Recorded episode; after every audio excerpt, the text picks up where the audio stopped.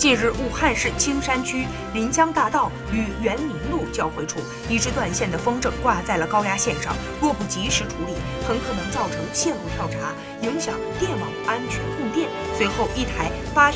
无人机带着近2米长的火枪，升至30米高空，枪口对准挂在高压线上的风筝，喷出了火舌，风筝瞬间被消灭了。让人想不到的是，操控喷火无人机的竟然是2名女子，一名叫做宋雪，另外一名叫做丁宁，他们都是武汉供电公司输电运检室女子无人机飞行队的队员。这支队伍是全国输电专业首个女子无人机飞行大队。据介绍，很多电线杆建在了高山湖泊中，无人机操作可大大减少作业时间和危险性。不过，专业无人机操作对精度要求很高，它是经2年训练和1个月脱产学习之后才取得了无人机驾照。现如今，能够熟练地操作各种专业机型。